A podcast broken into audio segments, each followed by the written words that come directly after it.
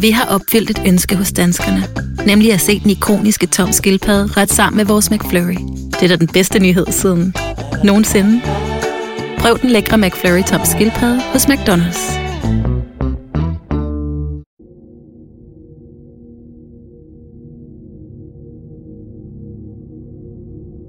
Det var en smuk og varm lørdag i august 2001. 32-årige Gunn Merete Lode var på vej hen til et par veninder for at se det royale bryllup i fjernsynet. Det var en national begivenhed. Hele Norges kronprins Håkon fik sin mætte Marit. Veninderne havde planlagt at hygge sig med vin og snacks, mens de så brylluppet i fjernsynet, og bagefter skulle de i byen. Gunn der havde taget sine hvide sommerbukser på, en let top og kopperjakke ud over. Hendes korte mørke hår var nyvasket, og hendes makeup var let. Det tegnede til at blive en god sommeraften i byen. Ingen kunne have forestillet sig, hvordan det endte.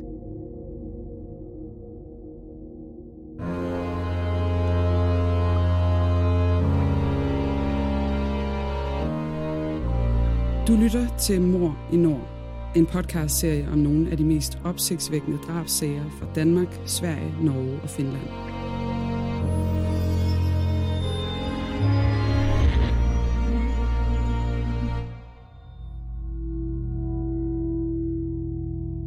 Det du nu skal høre er en virkelig historie, researchet og fortalt af Janne Ågaard og læst op af Le Gammeltoft.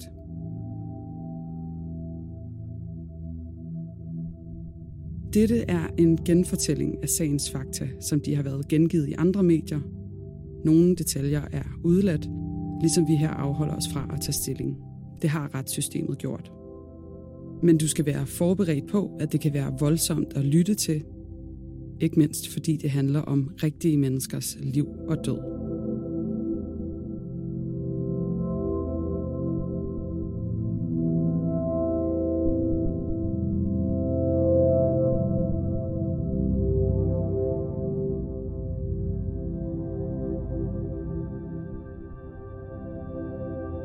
Flere venner sluttede sig til selskabet i løbet af aftenen, og efter et par timer tog de lokaltoget sammen til Sandnes for at gå i byen. I modsætning til veninderne var Gun Merete genert og ville ikke aflevere kobberjakken i garderoben af frygt for at føle sig afklædt i den tynde top. Gun Merete var langt fra ekstrovert. Den mørkhårede, lidt spinkle pige havde spillet håndbold, da hun var ung, men nu var hun i starten af 30'erne og foretrækker at hygge sig derhjemme med stilfærdige sysler. Hun kunne for eksempel godt lide at strikke. Gun Merete havde kun boet et par år i den lille by Bryne, der ligger lidt syd for Stavanger helt ude på Norges vestkyst. Hendes søster Toril boede også i Bryne og inviterede ofte Gunn Merete med til sociale arrangementer. Det var også igennem Toril, at Gunn Merete havde mødt veninderne Tone og Kari. Men den aften, den 25. august 2001, var Gunn Merete afsted uden sin søster. Efter at have set dækningen af brylluppet i fjernsynet hjemme hos Tone, tog selskabet i samlet flok videre i byen. De var først på den lokale bar i Bryne, Skomarens Kaffebar, før de tog toget til nabobyen Sandnes for at tage på en karaokebar. Derfra tog de videre til værtshuset ovenpå, og bagefter beværtningen det hele og det halve. Det var en varm aften, så der blev drukket mange kolde øl, indtil venneflokken endte på en grillbar ved et tiden om natten. Festhumøret blev afløst af træthed, og de tre småfulde veninder, Tone, Kari og Gunmarete, fik et lift af en bekendt tilbage til Bryne. De tre veninder gik lige ind på skomarens kaffebar for at få en sidste øl. Klokken var snart to om natten, og de debatterede lidt, om de skulle ringe efter en taxa eller bare gå hjem. Det milde vejr fik dem til at bestemme sig for at gå, og de krammede hinanden farvel, inden de gik hjem hver for sig. Gunn Merete havde bare et par kilometer at gå i den lune sommernat fra centrum af Bryne til udkanten af byen, hvor hun boede. Omkring 500 meter før sit hjem fornemmede Gunmarete, at der var nogen bag hende. Hun nåede ikke at reagere, før en mand greb om hende bagfra og trak hende ind i et buskads.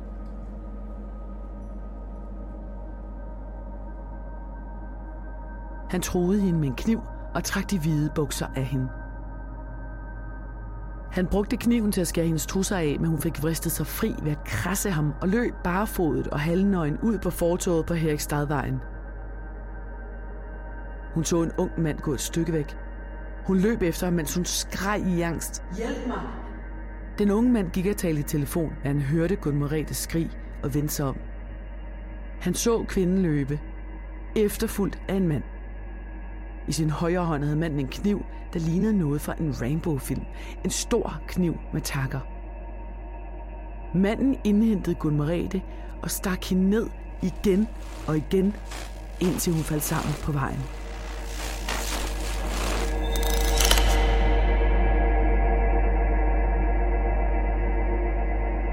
Den unge mand, som overværede knivstikkeriet, hed Roald og var bare 17 år.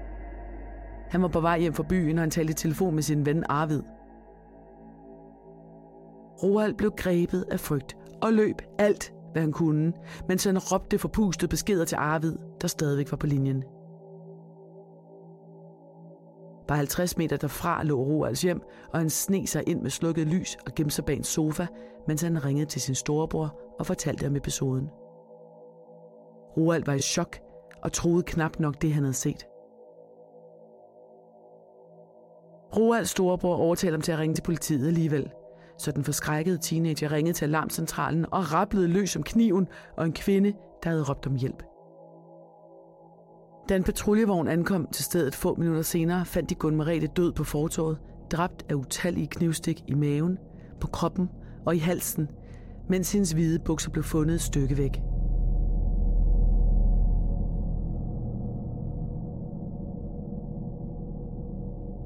Det var nemt at fastslå dødstidspunktet på baggrund af Roalds vidneudsagn og mobildata fra hans samtale med Arvid. Gun Merete blev dræbt kl. 02.46. En hundepatrulje afsøgte området, og gerningsstedet blev sikret med afspærring. Den særlige enhed for alvorlig kriminalitet, Kripos, blev tilkaldt fra Oslo og ankom tidligt søndag morgen for at bistå det lokale politi i kommunen time med efterforskningsarbejdet. Politiets teknikere var grundige. De sikrede prøver for Gunmaretes læber og under neglene i håbet om at finde drabsmandens DNA. Gerningsmanden havde taget Gunmaretes taske med hendes telefon og pung, og politiet kunne derfor ikke identificere hende. Søndag formiddag kunne Gunmaretes familie høre nyheden om en kvinde, der var blevet overfaldet og dræbt i Bryne, og da de ikke kunne komme i kontakt med Gunmarete, henvendte de sig selv til politiet. En storstilet efterforskning gik i gang. 25 politifolk gik fra dør til dør for at finde vidner, og militæret blev tilkaldt og gennemsøgte haver, drivhuse, tagrender og garagetag i området omkring drabstedet for at finde morvåbnet. Skraldespande blev indevendt, og selv skrald, der var hentet af skraldevogn, blev gennemsøgt for at finde spor. Senere kom turen til alle blomsterkummerne i området, som blev undersøgt grundigt. Kendte kun Merete sin drabsmand. Selvom gerningsmanden til synligheden havde taget hendes taske, var der ikke noget, der tydede på, at motivet havde været et rovmor. Hun havde ikke haft større værdier på sig. Da hendes bukser var blevet taget af og hendes trusser skåret igennem, vurderede politiet, at gerningsmanden havde haft til hensigt at voldtage hende. Men havde hun mødt gerningsmanden i løbet af aftenen på sin bytur, eller var hun et tilfældigt forbipasserende offer? Var der med andre ord tale om et såkaldt fjerndrab? Fjerndrab er et begreb, politiet arbejder med, når offer og gerningsmand ikke kender hinanden. Det er yderst sjældent, og det er altid meget kompliceret at opklare den type sager. For i langt over 9 ud af 10 tilfælde er der et motiv til drabet, og offer og gerningsmand kender hinanden i forvejen. Når efterforskerne har svært ved at finde frem til et muligt motiv, har de typisk også udfordringer med at finde gerningsmanden – der var forbavsende mange ude den lørdag nat, fordi hele Norge til synlædende havde fejret det royale bryllup, og fordi vejret havde været dejligt lunt. Derfor fandt og afhørte politiet en del vidner, der havde været i området før og efter drabstidspunktet. Flere personer var blevet set i området og blev nu efterlyst. Der var blandt andet en mandsperson, der blev set løbende væk fra gerningsstedet. I Bryne og omegn havde der også været flere påsatte brænde og blottere den sommer, og begge typer af forbrydelser har typisk et seksuelt motiv. Men med de mange vidneforklaringer tegnede der sig et billede af flere forskellige mænd, ikke bare én.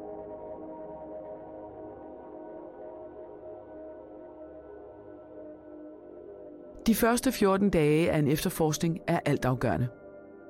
Her er vidner stadig forløb og begivenheder nogenlunde frisk erindring. Der vil stadig kunne findes relevante spor som fodaftryk, og hver vind har endnu ikke ødelagt tekniske spor. Men efter 14 dage var der kommet over 100 henvendelser, uden at det bragte efterforskningen synderligt meget videre. 200 personer var afhørt, og politiet havde klarlagt, at i alt 12 personer var på vej fra centrum af Bryne mod Herikstadvejen i det tidsrum, hvor Gun Marete blev slået ihjel. Der var også gået en halv time, fra Gun Marete forlod veninderne foran caféen i Midtbyen, til hun blev dræbt. Efterhånden begyndte efterforskningen at koncentrere sig om såkaldt moduskandidater. Det var mænd, der havde begået forbrydelser som overfald og voldtægter tidligere, og måske kunne have eskaleret til drab den nat. Alle moduskandidater fik taget en DNA-test, for prøverne for Gunn Merete var mere end rigeligt til at skabe en sikker DNA-profil.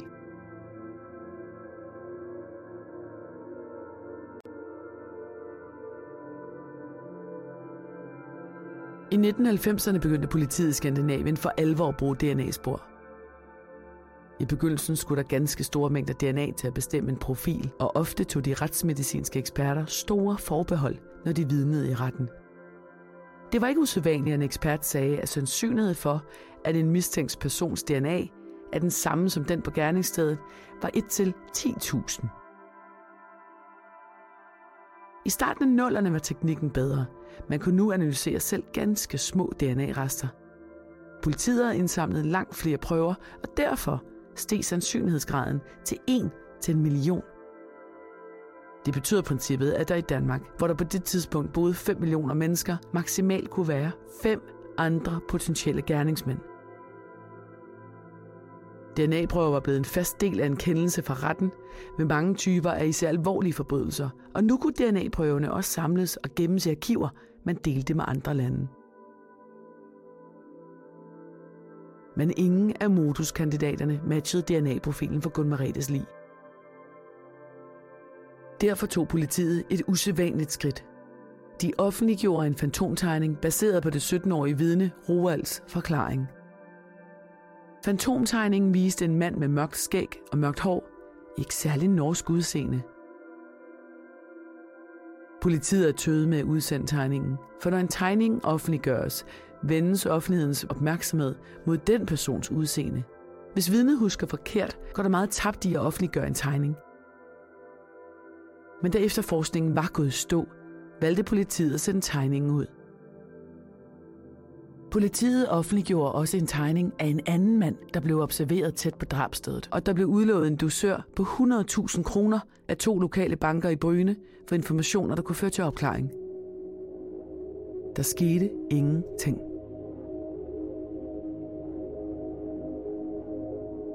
Et år senere arbejdede 15 politimænd stadig på fuld tid for at opklare drabet på Gun Marete.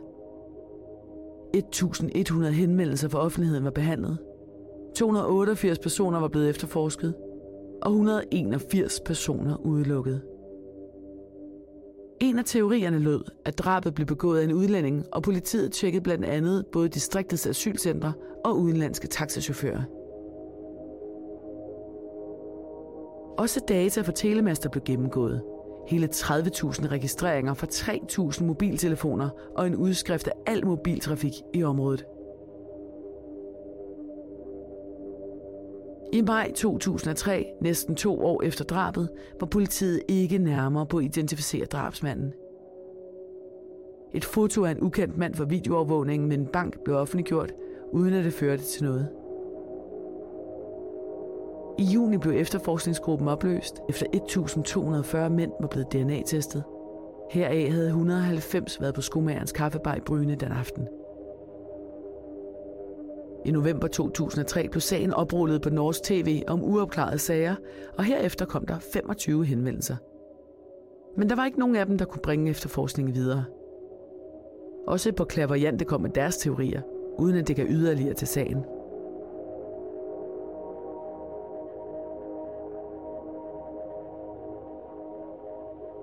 I april 2004, bedst som de fleste politifolk og Gunn Meretes familie næsten havde opgivet at finde drabsmanden, kom der pludselig en opringning fra Aalborg i Danmark til anklagemyndigheden i time. Vi har et match.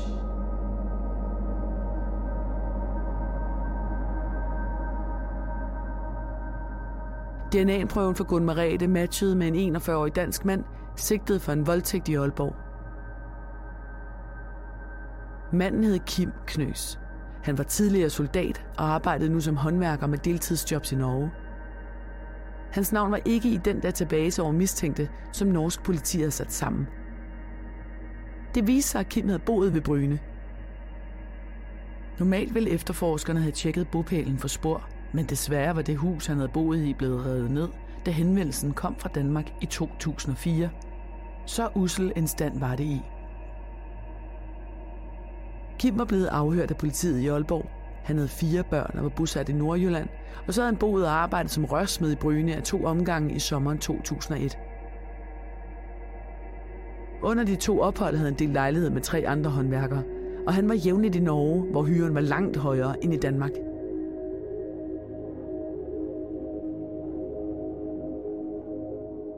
I august 2004 blev Kim udleveret til Norge.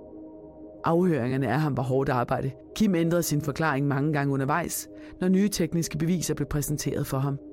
Norsk politi har i hele dag afhørt den 41 år gamle dansken, som er sigtet på for drapet på Gunn Merete Lode på Bryne i 2001.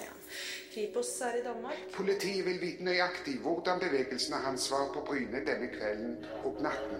Han nekter straffskyld og motsatte seg fengsling.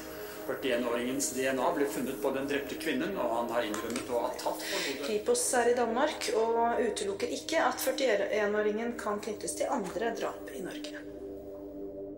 Ifølge Kim selv havde han arbejdet til klokken 19 den lørdag. Han var taget hjem for at tage et bad, og derefter var han gået i byen med de tre håndværkere, han delte lejlighed med. De gik på værtshuse som Time Station og så på Jægeren Hotel. Kim prøvede til sidst at gå ind på baren Timeout, der dog var lukket. På vej hjem havde han set Gunn Merete ligge på vejen og græmsede lidt på hende, men han havde ikke forstået, at hun var livsfarlig kvæstet af knivstik. Han havde hørt skridt på vejen og havde gemt sig bag en busk, hvor han så en ukendt mand gå væk fra kvinden. Politiets kronvidne, den nu 20-årige Roald, så tilfældigvis Kim ved anklagemyndighedens kontor dagen inden retssagen begyndte, og han genkendte Kim øjeblikkeligt.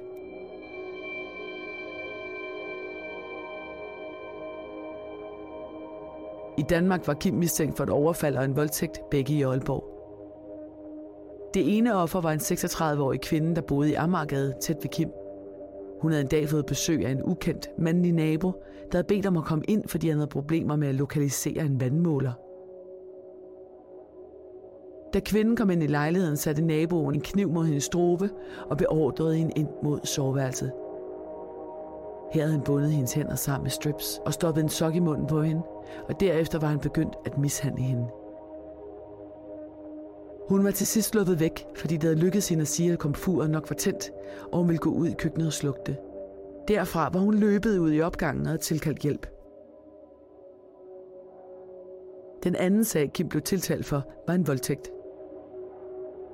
Her blev to unge søstre opsøgt i en lejlighed af en ukendt gerningsmand, der truede dem med kniv. Han tvang den ene søster med ind i en park, hvor hun blev truet til at give moralsex.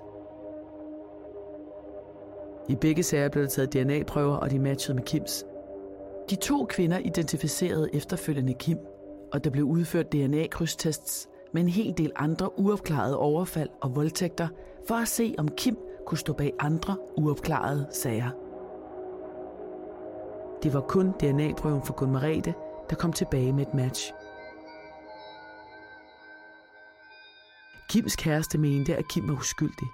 Under afhøringerne fortalte hun om en mand, som godt nok havde en stærk vilje, men som også var en god og kærlig far for sine egne fire børn og hendes tre. Det stod i skærende kontrast til hans arbejdskollegers karakteristik af ham som følelseskold, afstumpet og ekstremt sexfixeret.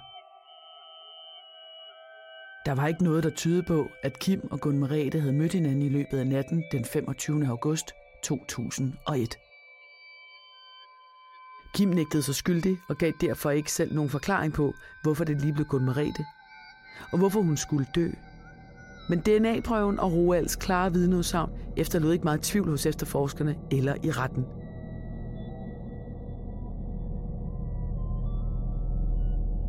I februar 2005 kom de tre sager alle for byretten i Brøne, og Kim blev fundet skyldig i alle anklagepunkter.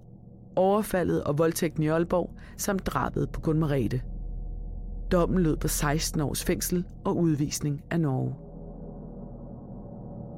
Anklageren havde ønsket 18 års fængsel og anket dommen til landsretten. Forud for sagerne i både byret og landsret blev Kim mentalt undersøgt. Men ved ankesagen i juni samme år havde retspsykiaterens bedømmelse af Kim ændret sig. Psykiateren mente, at han manglede empati og var tæt på at være psykopat. Blandt andet fordi han pure nægtede drabet og enhver involvering i overfaldene. Dommen lød denne gang på 18 års forvaring, og højesteret afviste efterfølgende anken fra Kim om en ny retssag. Igennem flere år søgte Kim om at blive prøveløsladt, men senest i 2018 fik han afslag fra landsretten. Den frygtede, at han ville begå ny kriminalitet efter en løsladelse, fordi han hverken havde ændret adfærd eller sagt ja til at modtage behandling for alkoholmisbrug og spilafhængighed. I stedet blev Kim overført til et dansk fængsel, så han kunne være tættere på familien. Hvornår Kim løslades, eller om han er på fri fod lige nu, ved vi ikke. Den danske anklagemyndighed afviser at give agtindsigt eller kommentere en verserende sag. Kim burde for længst have haft prøveløsladelse, men vi vil afholde os fra at gisne. Sagen om drabet på Gunn Merete skulle blive det første i Norges retshistorie, hvor DNA-prøven var det afgørende spor, der førte til en opklaring. Men det er bestemt ikke den sidste.